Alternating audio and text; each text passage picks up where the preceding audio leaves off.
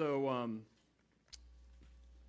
Penny approached me this morning and said something, something to the effect of that um, once again she would not be here for the message. And um, I think Anne Marie said the same thing.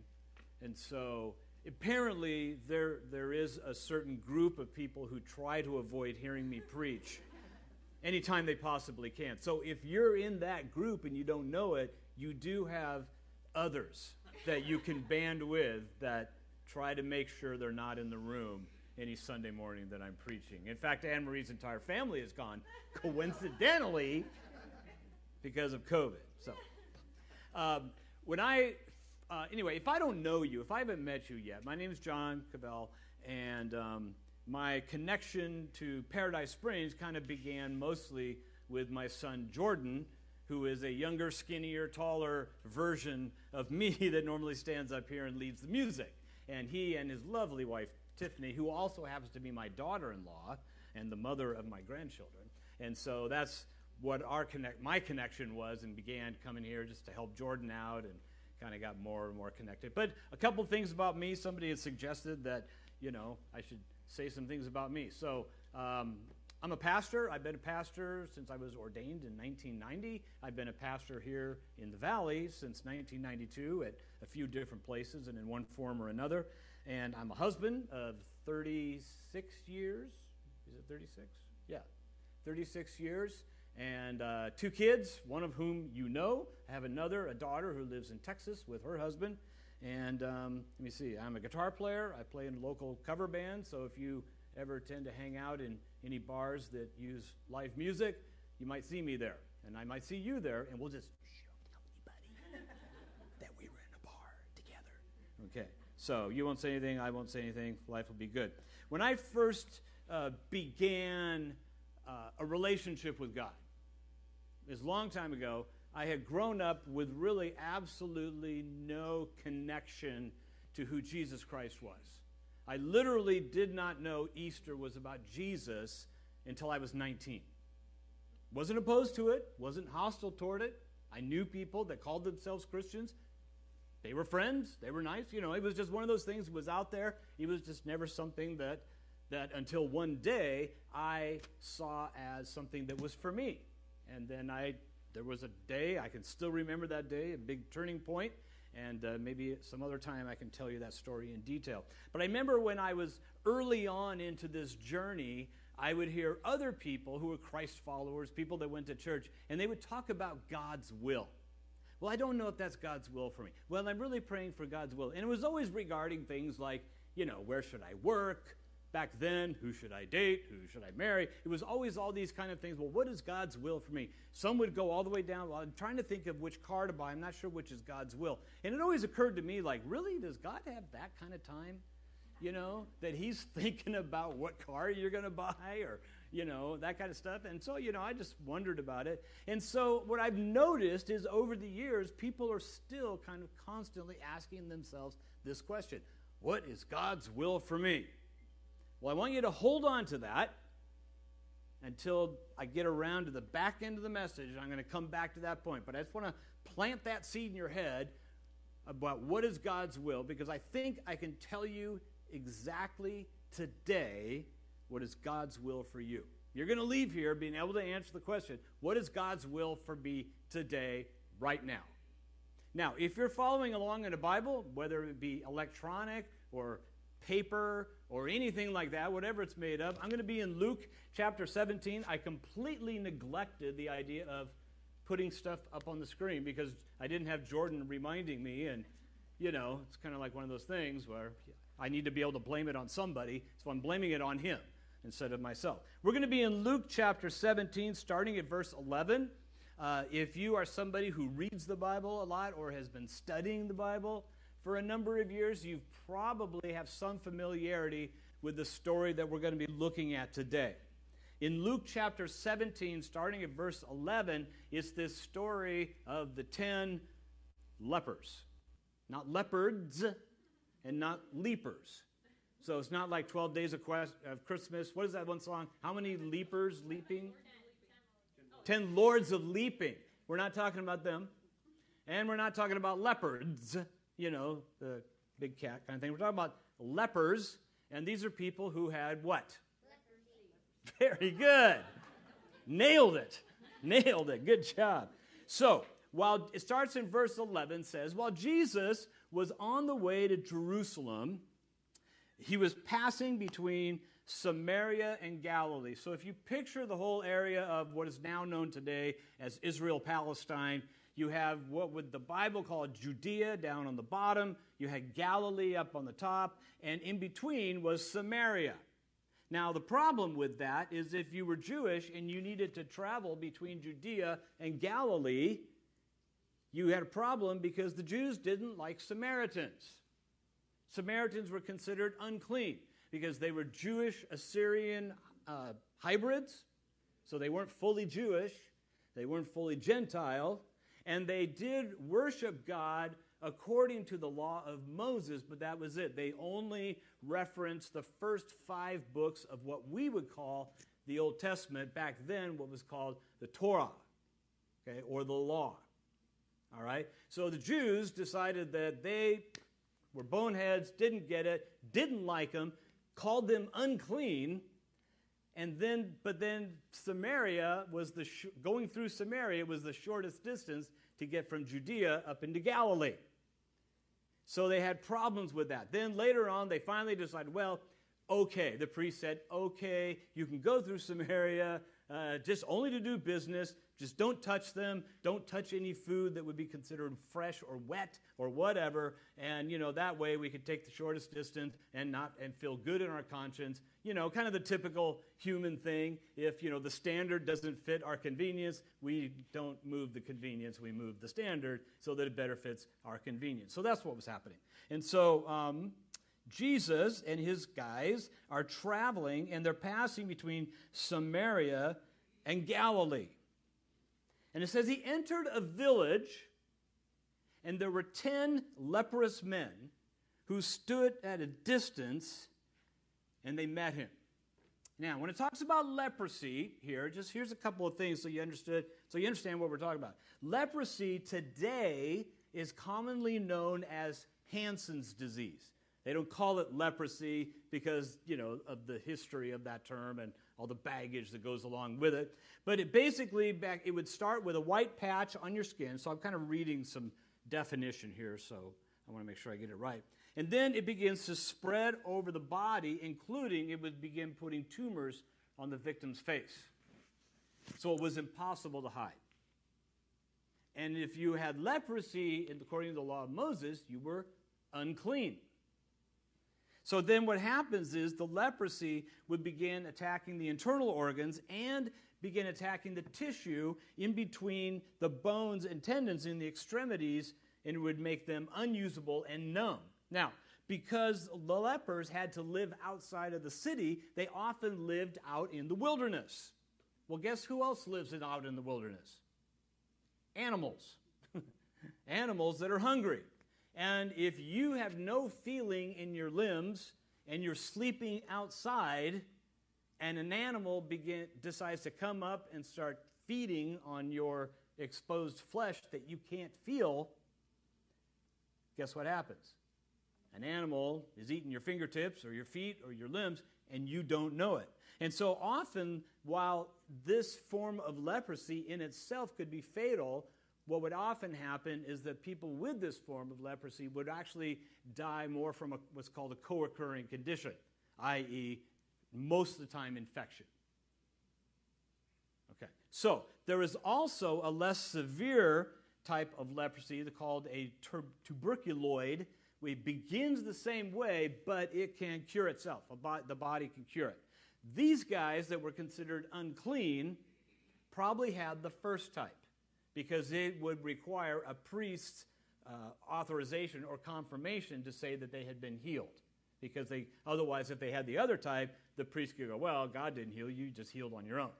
So that's a little bit of uh, history on that. So lepers were only, according to the law of Moses, they were only allowed inside the city gates to beg for money. Otherwise, they practiced this form of maybe it's completely unfamiliar to us, but otherwise, they were to be quarantined outside the city and they were required to keep a certain distance from anybody else. Sound familiar? okay, quarantined, distanced. So they approach Jesus, and really, Jesus is outside traveling with some people, and they are over here. They got nothing to lose, right? Jesus could refuse to talk to them. Somebody could shoo them away, but they got nothing to lose. If Jesus refuses to talk to them, they're just right back where they started. In fact, the odds are they probably think Jesus isn't going to want to talk to him because he's a Jewish rabbi. They don't hang out with lepers. Maybe until Jesus comes along. So it says they raised their voices and they said, Jesus, Master, have mercy on us.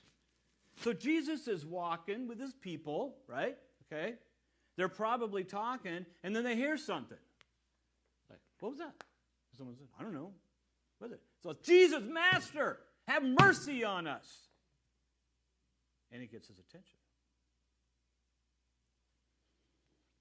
So when Jesus saw them, he just looked at him. Let's pretend you're a leper. Sorry. Okay, good. Thank you for going along. I did. I should have probably said something before I started, but you know. Okay, thank you for playing along. So Jesus comes up to him and he says, "Hey, all right, you know what? Go show yourself to the priest." The implication being, go show yourself to the priest so he can confirm you no longer have leprosy. Now, he didn't, it doesn't say that he healed him right there. It doesn't say that he touched him. It doesn't say that he did anything. He just walks up to these 10 guys who have leprosy, and everybody else is like, doing this, they're backing up. But Jesus just walks right up and he says, All right, get up, go show yourself to the priest. That's all it said. And so it says, as they were going, in verse 14, as they were going along, they were cleansed. They were healed. The leprosy left them. And it likely was very visible. As they're walking along, if they've got this type of leprosy that is visible on their body, these 10 guys are walking along and suddenly tumors are disappearing. Skin is being restored. They can feel it inside, they can feel it in their limbs. They're walking along, and it's like, oh my gosh,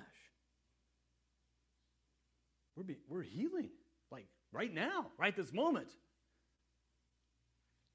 And 10 of them are walking along, and this is happening. And then it says one of them, just one, one out of the 10 in verse 15, when he saw that he had been healed, meaning they could see it all over themselves, they could feel it, see it, it was manifest. He said, when he saw it, he turned back, glorifying God with a loud voice. So suddenly he stops, the other guys keep moving because they're going to the priest to get their confirmation that they're, they're not unclean anymore so they can go back to living a normal life. But it says this one saw that he was healed. So he stops, turns around, heads back to where Jesus, and it says, glorifying God with a loud voice. So suddenly he's turning around, and I don't know what that means. Is he singing? Is he shouting?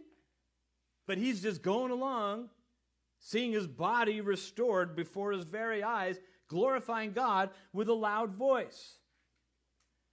And so then he comes back to where Jesus is.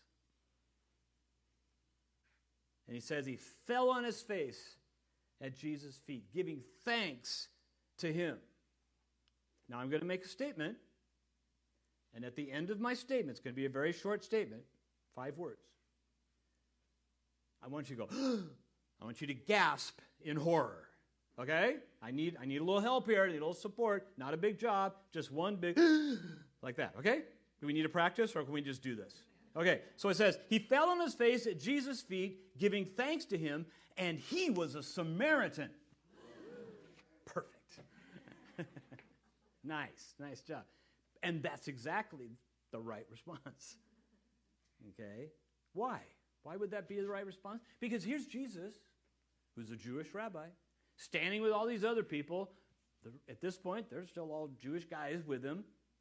And this leper comes up. Well, he's being healed, so he probably doesn't look like he did a minute, a minute ago when he was back with them, but he's a Samaritan. So Jesus answered, said, Well, wait a minute. Weren't there 10 of y'all before? Where's the other guys? Where's your nine friends? Well, they're not my friends because I'm a Samaritan and they're Jewish. We just were all lepers. We kind of hung out in the leper area before. He said, Well, where are they? Where's the other nine? Then he says this statement. It's really, really interesting. In the wall, in the worship proper area of the temple, there was an inscription. Okay, that particular building no longer exists. But there was an inscription in the wall that said, Let no foreigner enter here.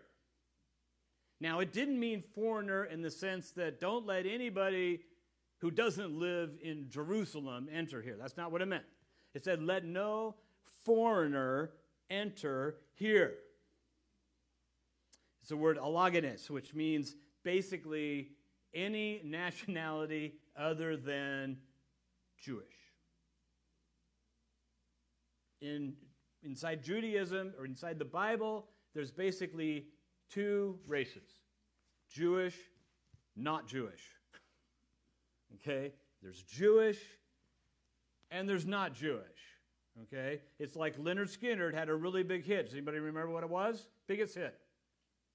Freebird. Yeah, go into any bar with a band, someone will yell Freebird. Okay? So really, it kind of comes down to this band that had lots of hits, but really, there was Freebird and not Freebird. they had Freebird, and then they had 20 or 30 songs that were not Freebird. Okay? Well, this is, that's the same idea here, where it said, Let no foreigner, no non Jew come into our worship area. Now, Gentiles were allowed in the outer court of the temple, temple, but into the worship proper area where the Jews were allowed, no foreigners allowed. And that's the same word that Jesus uses in verse 18 when he says, Okay, where are the other nine? Verse 18 comes along and he says, Was no one found who returned to give glory to God except this foreigner? Ten lepers walking back to the temple to go see the priest to get their certificate of healing or whatever it was, stamp of approval, I don't know, whatever they did. One of them, upon noticing that they're being healed, all of them were being healed, one of them says, Wait a minute. I got to go back and glorify God. I got to go back to Jesus. And so Jesus says, Wow, this is interesting. Ten were cleansed. One, it occurs to him to come back with gratitude, and oh, it's a foreigner. It's the not Jew guy.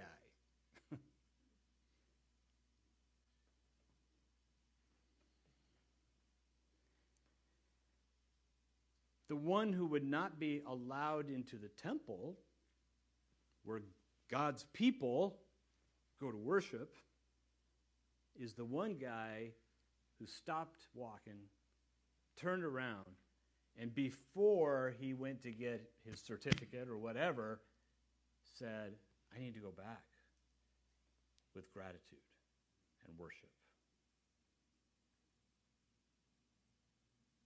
And this isn't about measuring the spirituality of all these 10 guys. It's just an interesting observation that gratitude occurred to one of them.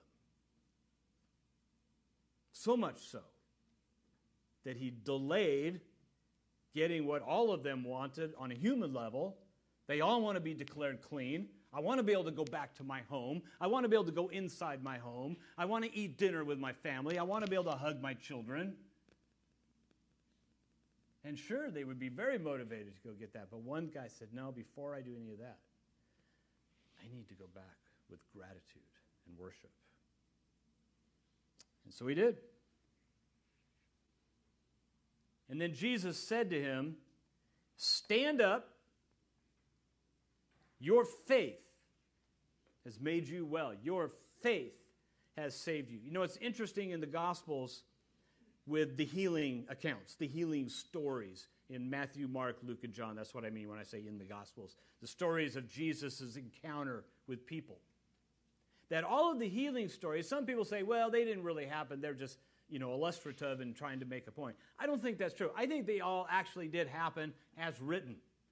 But it's interesting that the stories that were chosen to include, the stories of healing that were included, also serve a, they serve a dual purpose. They tell a historical, factual story of how Jesus did heal people, but they also illustrate salvation. The idea of having a relationship with God, experiencing God's forgiveness, experiencing God's love.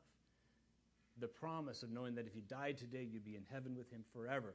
They illustrate how people experience that. And this is an example. Jesus says, Go, your faith has made you well. What's interesting is that what's translated made you well is the exact same word that is also used for save. In Greek, it's sozo.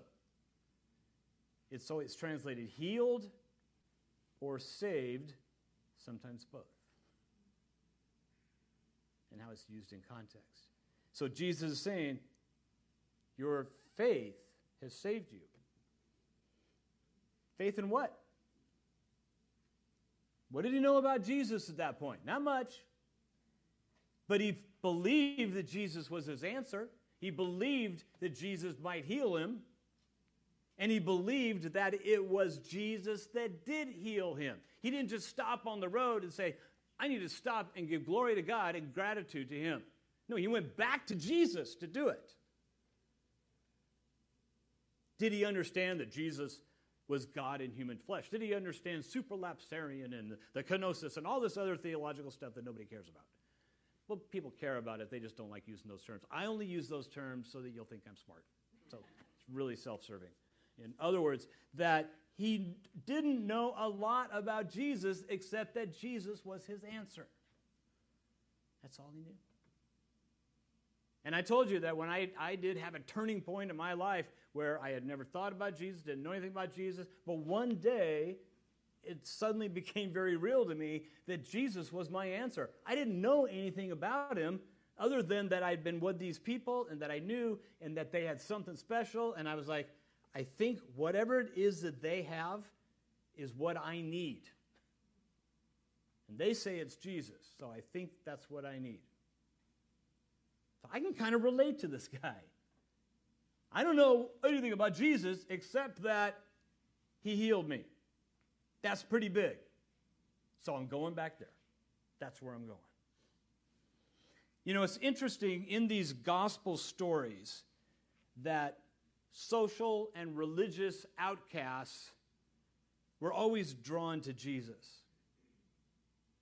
They believed that Jesus would accept them. They believed that Jesus loved them. I want to read a passage from a book called What's So Amazing About Grace by Philip Yancey. And he is recounting a story in this book about something that happened to his friend. It said, okay, this is just directly from the book. It says, A prostitute came to me in wretched straits, homeless, sick, unable to buy food for her two year old daughter.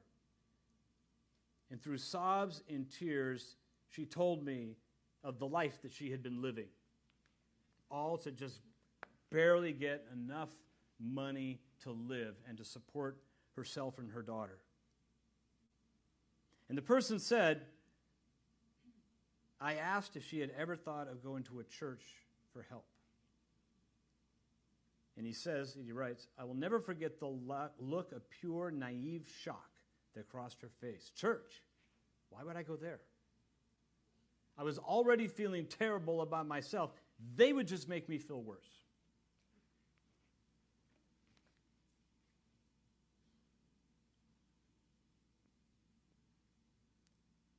Interesting that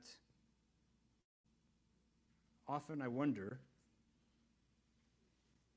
how often does somebody who is a social outcast, a religious outcast, the person who's at the end of their rope, maybe through some of their own decisions, maybe through the choices of others. That kind of person back then would see Jesus and go, maybe he's my answer. But is that the case today? Do the people who are called the body of Christ, the visible manifestation of the invisible God, do they look at us and think, maybe my answer is there? Often not. Often the body of Christ, and I'm not saying this church or you or me, I'm talking about you know the body of Christ in our world. Often we're seen as the ones who tell them that they're outcasts, that they're not welcome, that they're not loved, that it's their fault, they're where they are, they got themselves there, they need to get themselves out. I'm not saying all, I'm not saying every, but it's not unusual. And so, I've, that's dumb. Um, over time, I've come to the conclusion that if I don't see broken, hurting, and guilty people the way God sees them, if I don't look at people who are broken, hurting, guilty, and see them the way Jesus would see them, then I can never expect people who are broken, hurting, and guilty to see me the way they saw Jesus.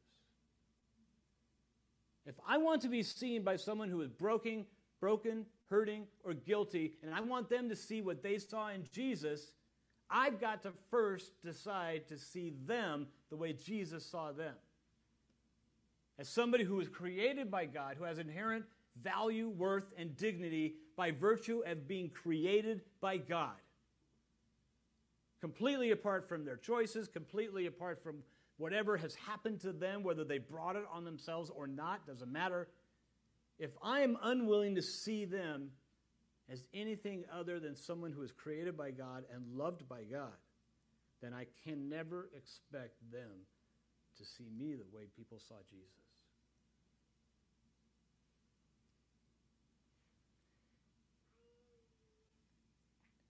I do believe that the body of Christ, whether it's a church or a group of individuals or however it is manifesting at any given moment, is supposed to be like a hospital, not like a museum. If the body of Christ is a place where people are supposed to come here and admire all the fine examples of spirituality, that would be a museum. If the whole idea is for people to walk in here and go, oh my goodness, you guys are so spiritual. You sing songs and you open the Bible and, ah, oh, I just like looking at you. That's a museum. But in a hospital, what do you have in a hospital? Not a trick question. Sick people. Sick people that are broken, that are messed up, that are damaged. Sometimes those people are there because of their own choices. Very good. Aside from all other parts that get broken. Really? That must have hurt. Well, there you go. Yeah. So you had to go to a doctor, right? Get fixed up. Well, that's exactly the way people need to see God. Maybe they fall out of a tree. Maybe they make a mistake. Maybe something, maybe a tree falls on them. It Doesn't matter. If you're broken, if you're hurting, if you're sick, you go to a hospital probably. That's the way the church is supposed to be. If you walk into a hospital and you're like, ew, what are all these sick people doing here? I don't want to be there.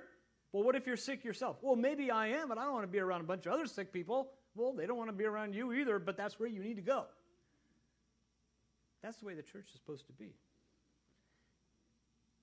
And if I'm coming to church, if I'm around believers and I'm there to compare my spirituality to theirs or their spirituality to mine, if I spend most of my time thinking about other people's sin instead of dealing with my own, then I'm probably thinking of the church more like a museum than a hospital. And we got to understand something. It's a lifelong thing. I don't know how many times, probably a lot, that I've had somebody sitting across the table from me or in a conversation. They go, when, when do we get there? And I'm like, Get where? When do we arrive spiritually? When are we done? I'm like, I'm not sure what you're talking about. You know, like this whole thing, like you know, trying to overcome sin, trying to learn things like that. When do we finally get up on top of it and then we're good? And I said, Oh, good question. I said, Right after you take your very last breath of oxygen. That's what's next. In Philippians chapter 1, verse 6, the Apostle Paul wrote, I am confident of this very thing, that he who began a good work in you will complete it, will be completing it, technically, the way it reads, will be completing it until the day of Christ Jesus. Now, however you interpret that phrase, it essentially means a day when this life is over and now you're in the next. That's when you're done. That's when you're done. Not until then, which means that we're all still in a process of being put back together, of being worked on, of us having to deal with our stuff, all in that process. I'm a Christ follower. I've been a Christ follower for a while now, for quite a while, since around 19. 19- 80-ish, but I still sin. I'm still broken. God's still working on me, changing me from the inside out. We're doing that completing, finishing work that Paul described. That's a signal that tells me I'm supposed to be done, but I still got a little bit more. I know, I got it. Sorry. I just try to take those opportunities. Um, but the issue here today is gratitude. Because the way this Samaritan leper chose to respond upon seeing that he was healed, that God, that Jesus had, had transformed his life radically, that from that day forward, life was going to be so different than it had been for a long time. His response was not, man, I got to get my certificate. It was gratitude. Gratitude. But there's barriers to gratitude sometimes. One barrier to gratitude is entitlement. If I was a Samaritan and I was a Samaritan leper, I was sick up and fed with people treating me like I don't that I'm not important. You know, it's finally nice that somebody acknowledged my significance and worth. So maybe I might not feel grateful. I deserve this. I'm entitled to this. I've heard some people say, look, God's never given me anything. I've done everything for myself. I grew up in a difficult situation. I put myself through school. I started my own business. Whatever I have in life, I've done for myself. And I said, you know what? And that's really great. But who gave you those opportunities? Who created you to be born in a time and place where you could do that?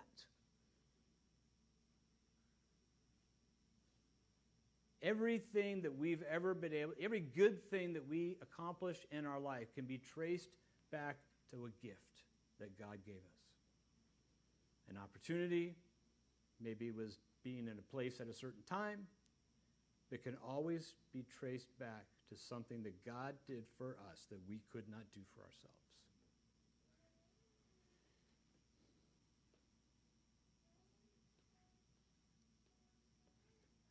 Okay, before we run out of time here.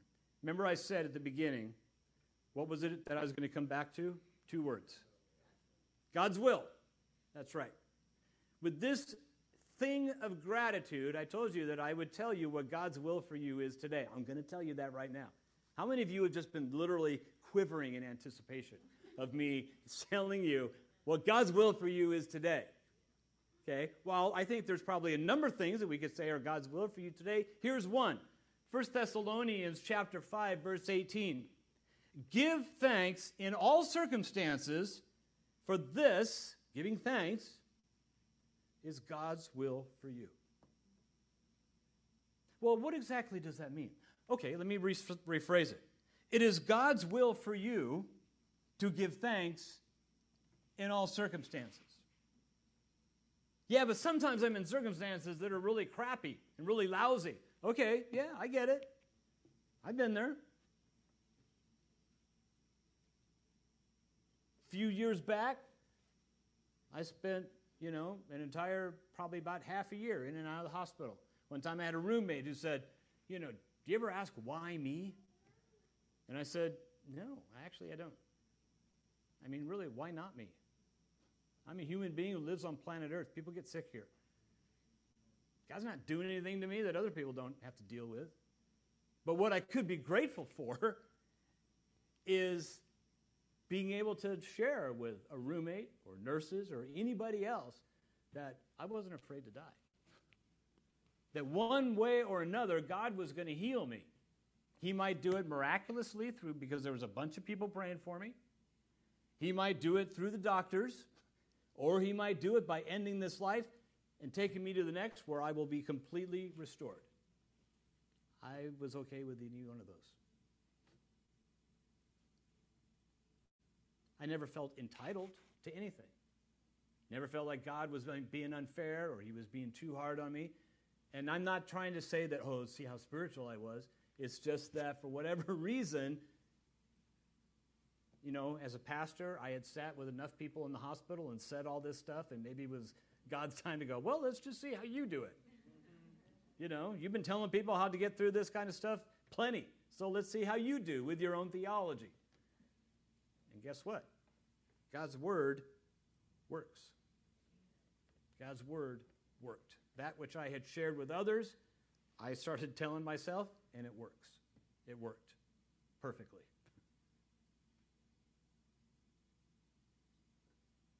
Now, again, it's not me. But because I was at a point in my life where I knew that something big was missing. And with about as much information as this leper, I said, I literally prayed one time. I said, All right, God, I think it's you that I need. I want you to come into my life. I didn't know what else to say other than that. And he did. And it was definitely a very spiritual experience.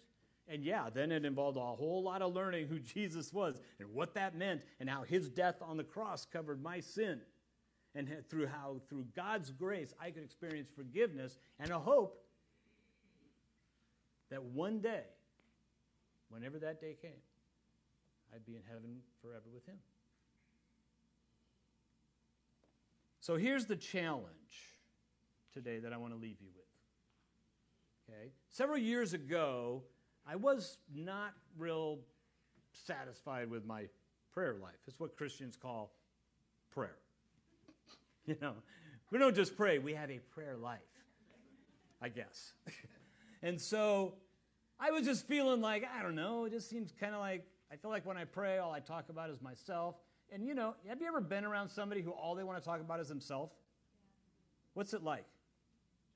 Really boring, isn't it? It's like, oh, please get it over with. So I wondered, like, how many times am I talking with God and He's going, You're going to get to the point sometime here?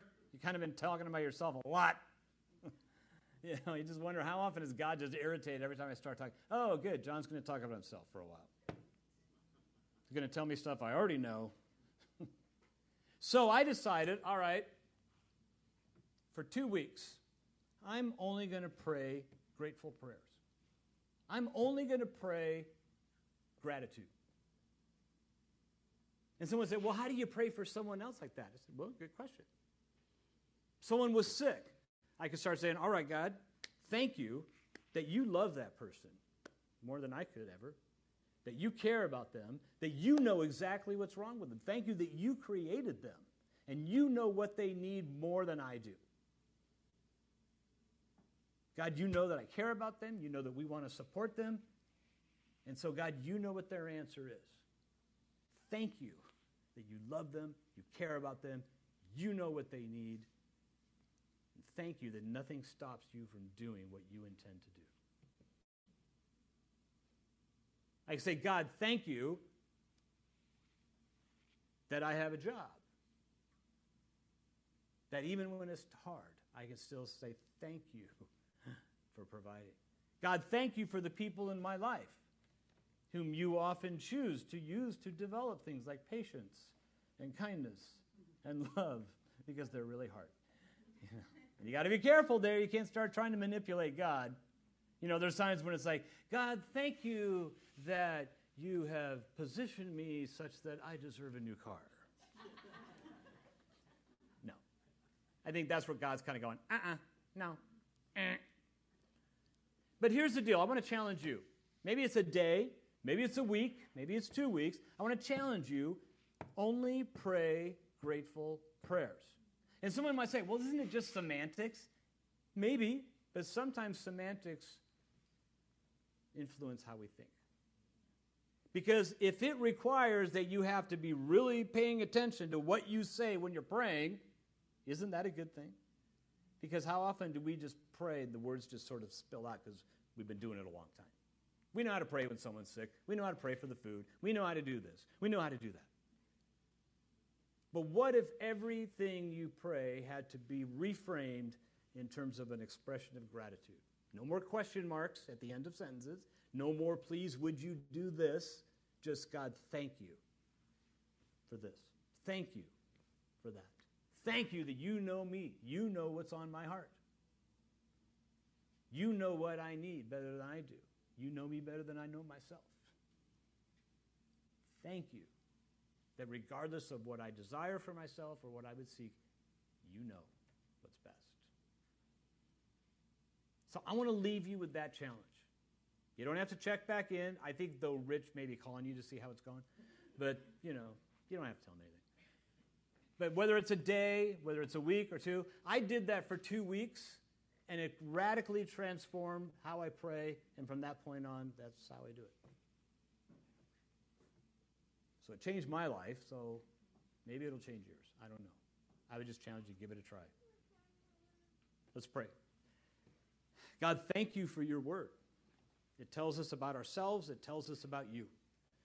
God, thank you that you want us to know you because we're better off if we do. God, thank you that you know everything there is to know about every person in this room. That your word says the hairs on our head are numbered. You're paying attention. You know what we need, you know what we want, what we desire. And God, thank you that nothing stops you from doing what you intend to do. Thank you that your love is made available to each one of us, that all we have to do is say yes to your offer of grace, forgiveness, love, and spending eternity with you. Thank you. In Jesus' name, amen.